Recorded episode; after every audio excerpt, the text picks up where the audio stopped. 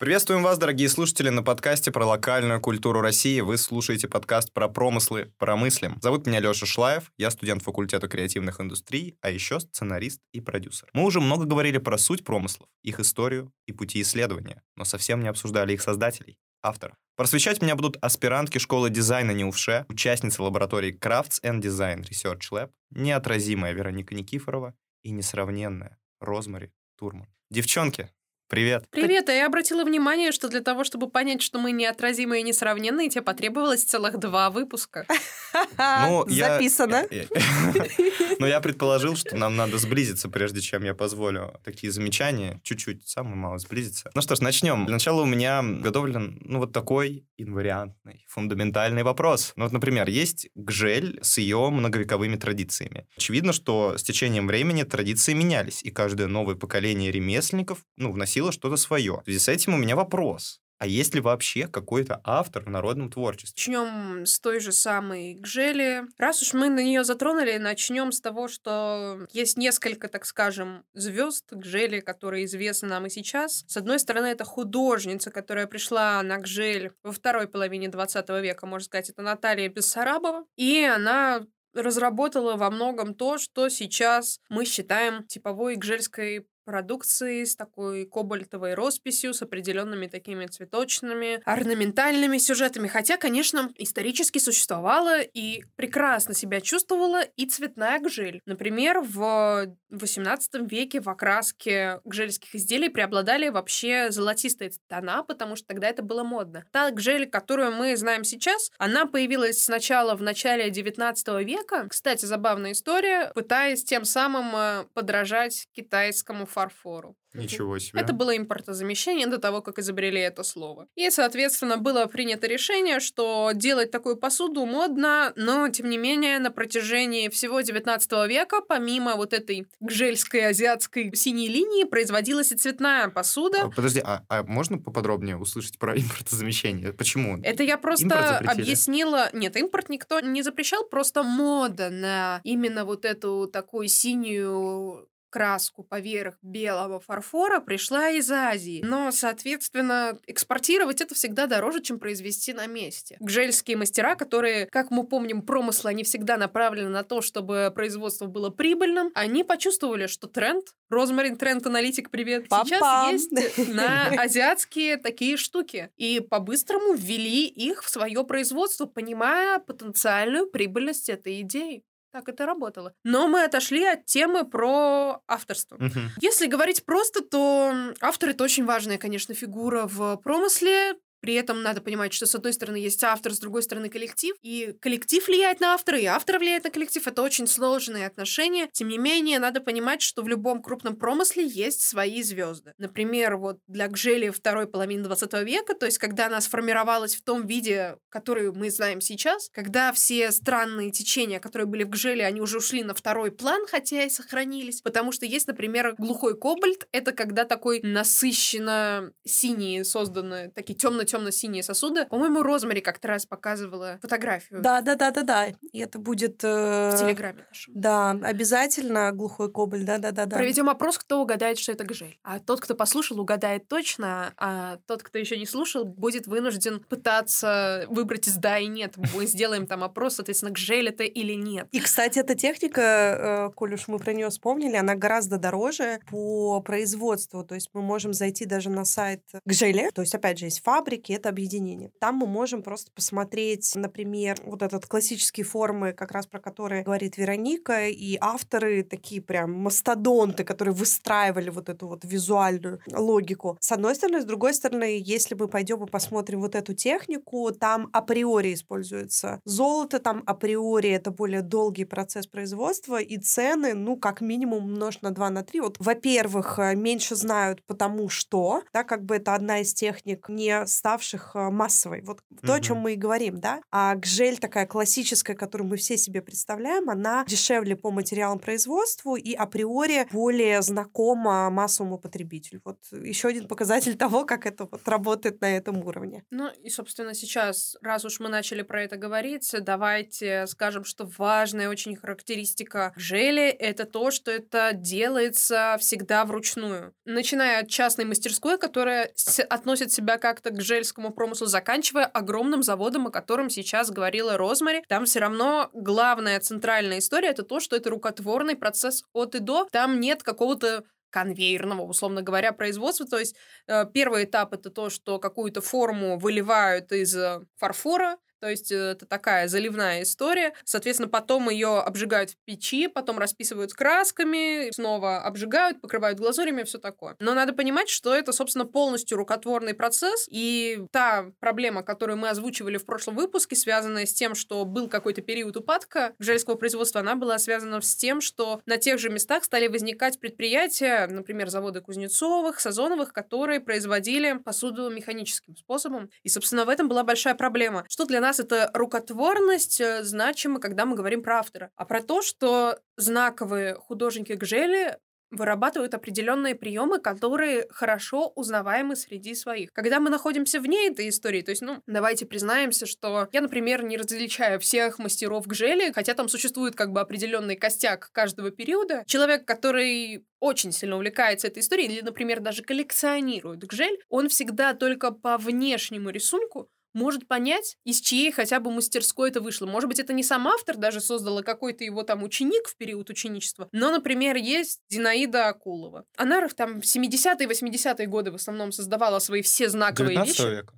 Нет, это уже 20 уже век. 20 Давай ага. мы помнить будем про то, что если мы говорим про современную Гжель, то она стала вот такой прямо уверенной, крепкой и хорошо ей стала после 45-49 года, когда за нее всерьез э, взялись два человека. Это искусствовед Александр Салтыков, который создал прямо-таки атлас мазков, который можно делать в гжеле. Ты смеешься, а между прочим, это было сделано для унификации стиля продукции, для того, чтобы не было внезапных вбросов, как бы, если говорить совсем простым языком. И он, собственно, создал некоторый вот такой визуальный словарь того, что может считаться гжелью. А помогала ему художница Наталья Бессарабова, которая разработала вот этот нам хорошо знакомый такой бело-голубой стиль изделий. И, собственно, mm-hmm. способствовала вот этому. Но дальше уже следующее поколение художников это подхватили, и одной из них была, например, Зинаида Акулова. И есть вещи, которые прямо отделяют ее предмет. Например, у нее э, всегда обычно очень округлые изделия, такие а, выражены такие кругленькие. Потом у нее есть определенные элементы именно кистевой росписи, то есть для нее характерен э, очень широкий мазок э, в крупных лепестках, а затем э, следует тонкая линия обводки. И такие простые художественные элементы, включенные при этом в систему, это надо понимать. Uh-huh. А, то есть они развиваются внутри нее, они позволяют выделять отдельных мастеров, которые иногда вводят художественные приемы, а иногда они развивают какие-то сюжеты. Например, другая мастерица, Людмила Азарова, она работала немного раньше, в 1960-х годах, и она ввела тему чаепитий, изображение сюжетов чаепитий, в Гжель. Соответственно, это была э, ее ноу-хау, можно сказать. И в ее период, собственно, на заводе Гжельском было помимо обеденного перерыва еще два перерыва на чай. Тоже очень символично, на утренний и вечерний. Потрясающе. На чайниках нарисовано чаепитие. Ну да, это вот такое тоже очень, на самом деле, интересная история, которая получала распространение в то время, потому что есть гжельский самовар, и Азарова решила, что как-то самоваром мы уже редко пользуемся, и ввела чайник и стала на нем изображать чаепитие как неотъемлемый элемент русской души. Кто из нас не любит иногда попить чаек? А если вы когда-нибудь имели дело с иностранцами, они вот эту русскую тягу к чаю воспринимают иногда очень спорно, потому что для них выпить чай это как бы, ну, не каждый день, так скажем. Я лично несколько раз жила в своей жизни во время еще школьных лет. В общем, учеба была по обмену у меня во Франции. И в семье, в которой я жила во время этой своей французской учебы, у них дома не было пакетиков чая. И когда я говорю им, типа, ну, как-то там, может, пожалуйста, те, как говорить по-французски. А, простите за мой французский сейчас, он уже довольно утрачен, если честно. Они говорят, ты чё, зачем дома пакетики чая, типа, чего? Э, то есть они вообще не понимали, то есть, ну, кофе, какао, окей, без проблем. Э, если бы дело было в Америке, мне бы сказали, арахисовая паста, наверное. Но в России чаепитие, это на самом деле очень важно. Так, мы уже отклонились от автора в сторону чаечка, может быть, из-за того, что мне сейчас захотелось чая, не знаю. Но на самом деле, если мы говорим про автора, то да, кажется, становится понятно, что даже в больших таких почти что уже фабричных условиях условиях, но которые сохраняют ручной труд, фигура автора очень важна. А если мы говорим про более простые промыслы, про 19 век, то сейчас из 21 века иногда нам непонятно, какое там место занимал автор. Но если мы немного, так скажем, копнем вглубь истории, то мы поймем, что, по крайней мере, на местах бытования промысла всем людям было ясно, кто занимается одним, кто другим. Да и до сих пор, например, в дымковской игрушке есть несколько авторских линий восприятия вообще дымковской игрушки и того, какой она должна быть, и это следует нескольким семейным традициям, нескольким семьям, которые специализируются на этом. Вот настолько важен автор в народном искусстве. Ну да, Сколько людей, столько и мнений, видимо. Вот если, например, я сейчас захочу взять и повторять гжель, ну, на свой какой-то манер, выставлю это все на каком-нибудь озоне, что меня остановит от этого? То есть нужны, нужны ли какие-то авторские права? Известно это? Ну, ты собираешься просто копировать уже ранее существовавшие орнаменты. А давай вот поговорим про два расклада. Когда я копирую и когда я чуть-чуть своего добавляю в эту художественную систему. Ну, когда ты просто копируешь, это нарушение как минимум авторских прав, и уже очень плохо просто с точки зрения банального закона. А это не считается народным творчеством? То есть то, что 75 лет назад или 70 лет назад? Мы не юристы, начнем с этого, но кое-что в этом знаем. Если хотя бы одна единица хранится в музее, Мгм. то музей является правообладателем в обмен на то, это такая сделка социальная, что он занимается сохранением, реставрацией этих штук и, соответственно, обладает уникальными правами на репрезентацию этих изображений в своих сувенирных магазинчиках. И, кстати, еще ему платят деньги, когда делают очень красивые книжки с этими изделиями.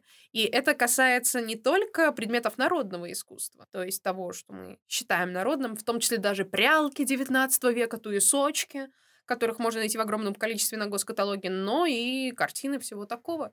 Потому что это все, в общем и целом, одно другое дело, если или тебе досталось в наследство твоей бабушки мастерица Гжели, очень абстрактная история, если что, а, но если тебе досталось наследство от твоей бабушки мастерица Гжели и какая-то там чашечка, и ты хочешь ее как-то по-современному переработать, то так как ты хранитель этой чашечки, то ты являешься ее владельцем с точки зрения правообладания. Понятно, что если мы зайдем на ярмарку мастеров, там кучу штук, которые сделаны кем угодно, и не обязательно даже из Москвы, Московской области, вообще откуда-то отсюда. И написано «Гжель такая-то». Но это на совести этих людей, просто иногда это сделано с уважением, Иногда это сделано вообще без уважения. Наша задача нашего, собственно, курса, который мы будем запускать, состоит в том, чтобы люди как-то старались хотя бы не вызывать сердечного приступа у официальных институций, вроде объединения ГЖЕЛь, потому что не обязательно прямо идти к ним в объединение ГЖЕЛь и говорить «Здравствуйте, я хочу с вами коллаб, разрешите, пожалуйста». Они, конечно, сразу попросят, возможно, каких-то денег, еще что-то, но надо делать так, чтобы они, по крайней мере, тебя из огнемета потом не спалили из-за того, что ты сделал. И поэтому Поэтому, конечно, то, что ты выставляешь на Озоне, надо делать аккуратно, и у тебя должно быть полное представление о том, что ты уже достаточно просек, а какие такие характерные мазки для гжели, которые собирал господин Салтыков в 40-е годы 20 века. Да, Розмари, ты так смотрел, как будто хотела что-то сказать. Ну да, здесь вопрос, э, ну, как бы очень жесткий в том, хочешь ли ты работать в системе да? Мгм. А, если да, то вот эти вот все приколы с озоном э, и прочим, и прочим, они просто невозможны. То есть это, конечно, история про официальные какие-то коллаборации, а, которые тоже есть, э, которые создаются, и их, э, собственно говоря, энное количество. Вот, ну, несколько из примеров а, как раз-таки тоже будем добавлять в курсе. Это если мы имеем в виду все-таки брать эм, какой-то уже существующий промысел. Один из таких примеров, э, который я привожу в своей части как раз-таки современной, современного коллаба, это а, бренд украшений, молодой бренд, э, очень классный, креативный. А, ребята такие очень, да, трендовые, модные в своей тусовке, их знают. Ну, опять же, в своей тусовке а, имеется в виду ювелирный, да, не какой-то особенный. Secret Garden, который вместе с... Э, это фабрика ростовская «Финифть». Да, это еще mm-hmm. один очень-очень важный, сохранившийся а, художественный промысел существующий, создали, например, капсульную коллекцию украшений. То есть они занимаются украшениями. У Финифти это тоже украшения в том числе, но не только. И у них есть свои техники, да, свои навыки, своя вот эта художественная система выверенная они их соединили, и получился, опять же, все вкусовщина, да, кто-то скажет, о боже, ужас, без уважения, да, кто-то скажет, э, не знаю, это хорошо и замечательно, но в любом случае это официальная работа, да, вот к вопросу mm-hmm. о не нарушении. И информация об этом проекте есть как на сайте, собственно говоря, Финифти ростовской, как и, конечно, на сайте у ребят. Это была модная съемка, продакшн, классные стилисты, в общем, все-все-все как нужно. То есть это к вопросу о том, что можно делать современно. Абсолютно точно.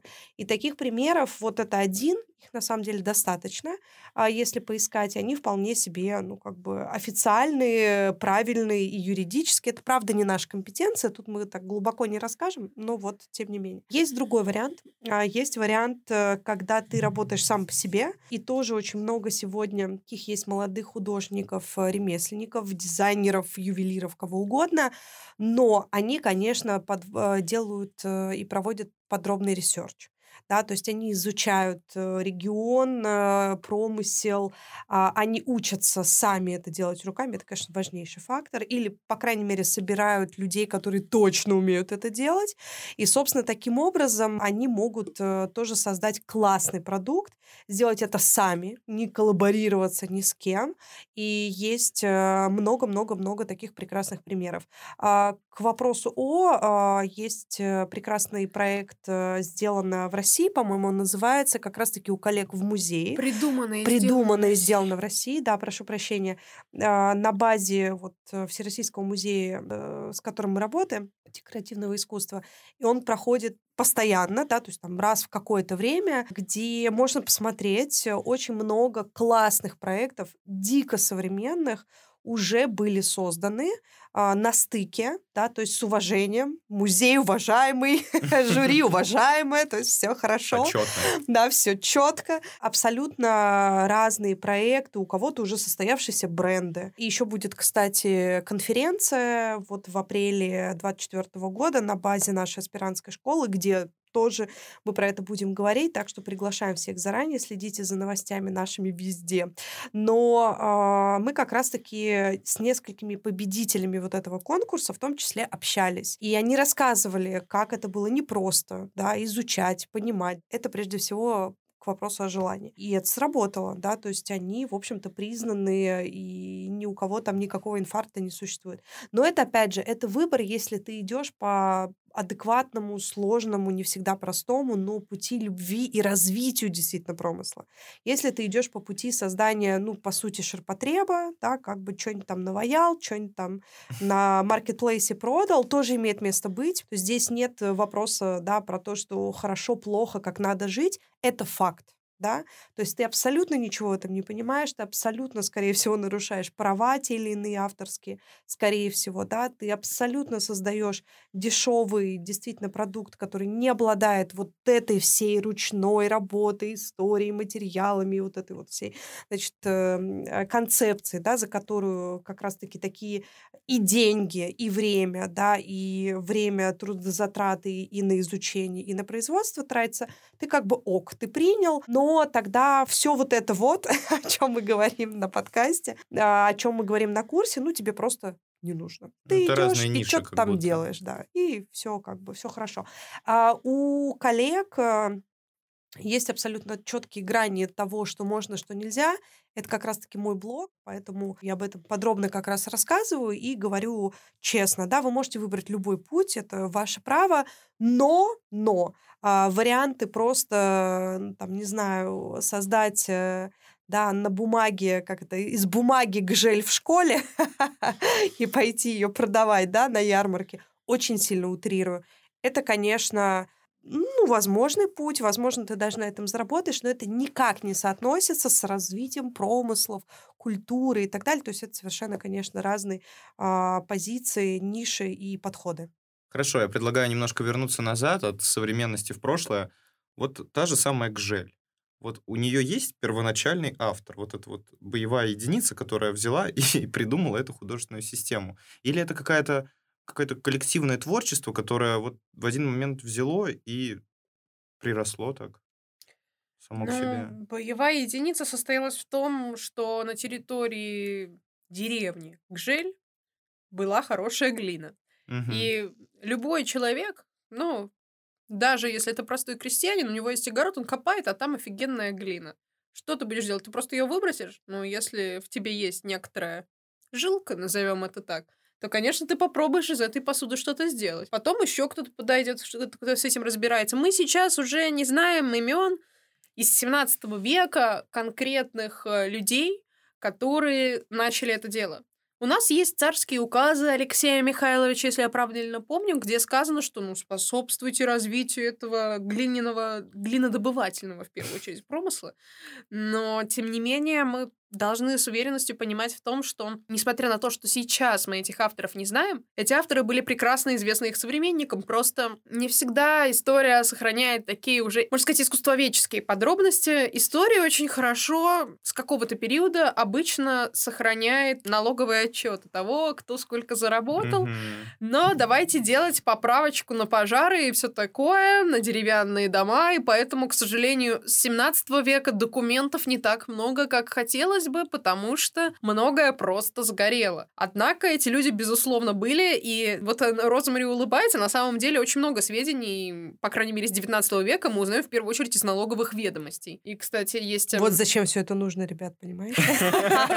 Мы нашли этот смысл, кроме финансового. кстати, есть очень смешная история про Ломоносова, но она не связана с нашей Ну, темой. расскажи. Хорошо. Смысл в том, что в самих э, Холмогорах Ломоносова не очень любили. Мы знаем, что он пешком дошел до Москвы. А знаете, почему он пошел пешком до Москвы? Что же его побудило-то? А, его папаня решил, что ему пора жениться.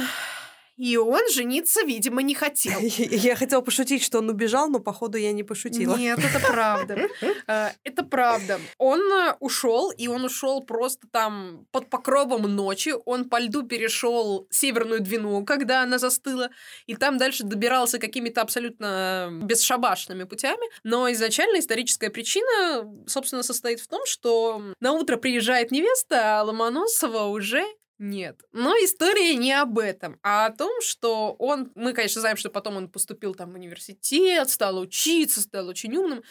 Но был какой-то период, когда он еще не определился с тем, а, как именно ему поступить в университет, как набраться уму-разуму. И, в общем, как-то у него там шаталась жизнь. А дело в том, что в тот период платили подушную подать, по-моему, это так называется. В общем, налог, исходя из количества людей, которые живут в деревне. А Ломоносов-то прописочку не сменил. И несколько лет, от двух до пяти, сейчас точно не скажу, вся деревня скидывалась на то, чтобы за Ломоносова, которого уже там нет и с которым связи нет, не забываем, что это тот период, когда телефонов нет, и почтовые голуби тоже летают довольно странно. Более того, половина России еще не, нет этих дорог, трактов, к которым мы привыкли. И вообще хорошее такое снабжение есть только когда и река уже или встала, и можно по ней как-то транспортироваться, или когда можно по рекам просто, ну, проплыть. А вот в этой межсезоне вообще непонятно, как это производить. То это все тракты, это изобретение довольно недавнее, то есть дороги вообще. Так вот, и он, в общем, налоги одно время за него платили другие люди, и это ему, судя по всему, в той местности не простили.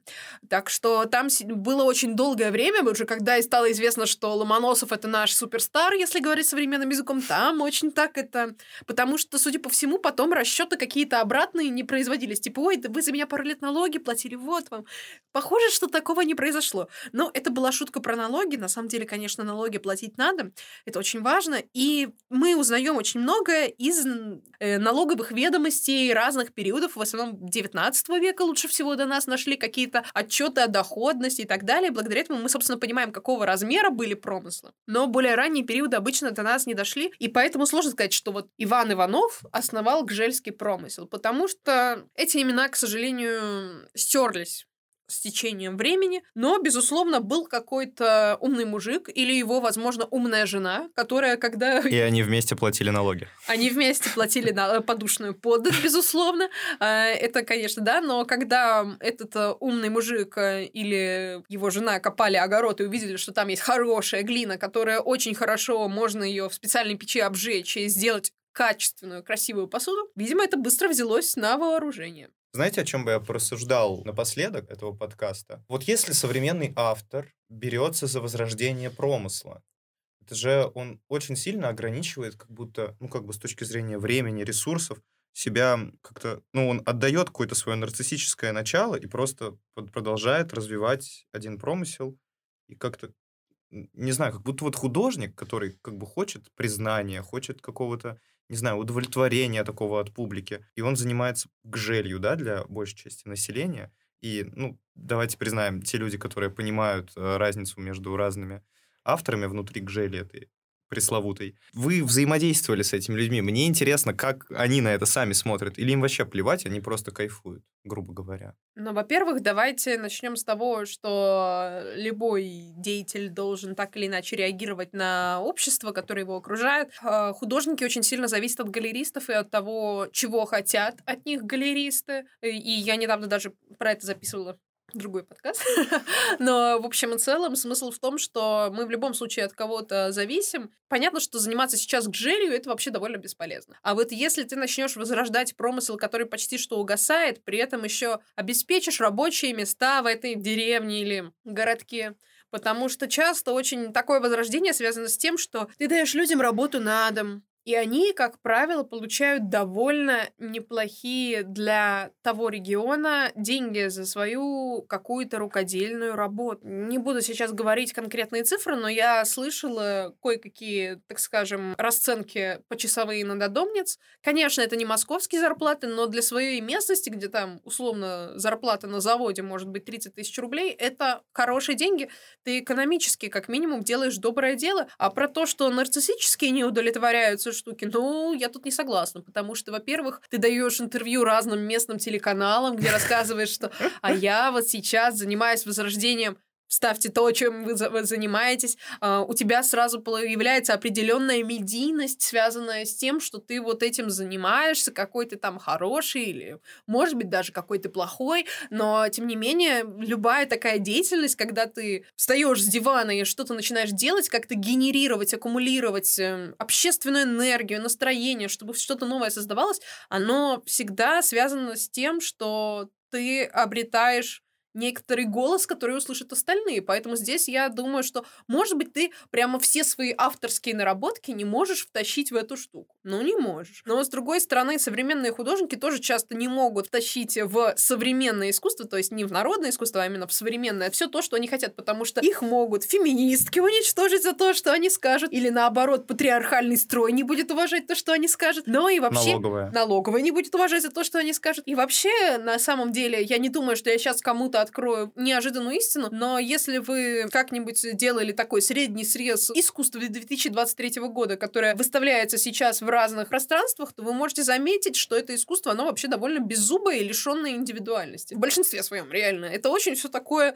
ровное, аккуратное, и насколько там выражен какой-то нарциссический язык автора, мне не очень понятно, потому что, в принципе, есть такая тенденция к некоторой безликости всего этого даже галерейного процесса, и мне кажется, что в этом смысле, особенно если ты занимаешься какой-то локальной идентичностью, которая тебе по каким-то причинам близка, возможно, по семейным, возможно, из-за того, что ты сейчас в этом месте живешь, и ты за него радеешь, это тоже очень часто причина, и на самом деле она имеет место быть, даже если ты не связан с этим регионом кровно, так скажем. В общем, любое, любое такое начинание, но очень хорошо и полезно, но надо, конечно, понимать, что нельзя просто делать все, что угодно в каком угодно регионе. Надо как-то делать архивные исследования, а эта работа не для всех, давайте признаем. Я могу сказать, что работы с коллегами, да, которые прикреплены к каким-то производствам, объединениям и так далее, очень важно понимать, что они действительно искренне, вот то, о чем ты говорил, любят свою работу. Ну, как и любая другая, на самом деле здесь, мне кажется, нельзя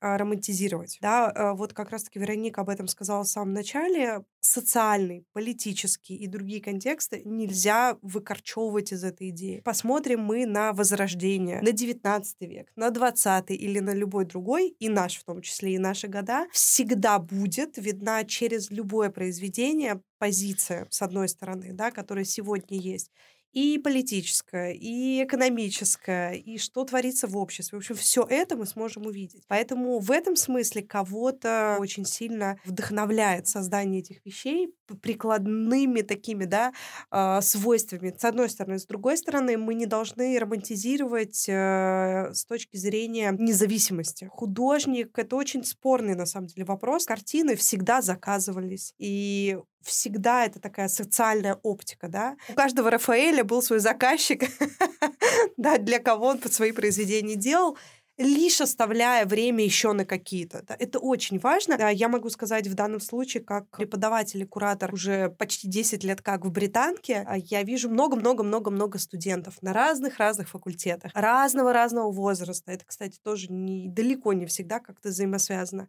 И очень многие приходят с вот этим осознанием, достаточно современная повестка, да, вот я сейчас просто чистый креатив, я художник, я так вижу. Курсу там к четвертому бакалавра или ко второму магистратуру приходят они э, к этапу осознания реальности, что чтоб ты себе не креативил, кем бы ты ни был, какой профессии, ты в любом случае подвязан под очень много факторов. И так было всегда. Это не какое-то уникальное время. Скорее, уникальное время вот этого засилия всевозможных возможностей, которые на самом деле, ну, тоже имеют границы в любой профессии, и это иногда очень сильно ребятам мешает на самом деле, потому что они как-то настраиваются, да, на этот лад абсолютного просто трехстопроцентного какого-то художества, неважно чего, а по факту оказывается, что ты не можешь не, тут я повторю слова Вероники, не думать о том, для кого ты это создаешь, где это будет продаваться. Ну, то есть это вообще продавать хорошо бы было, да?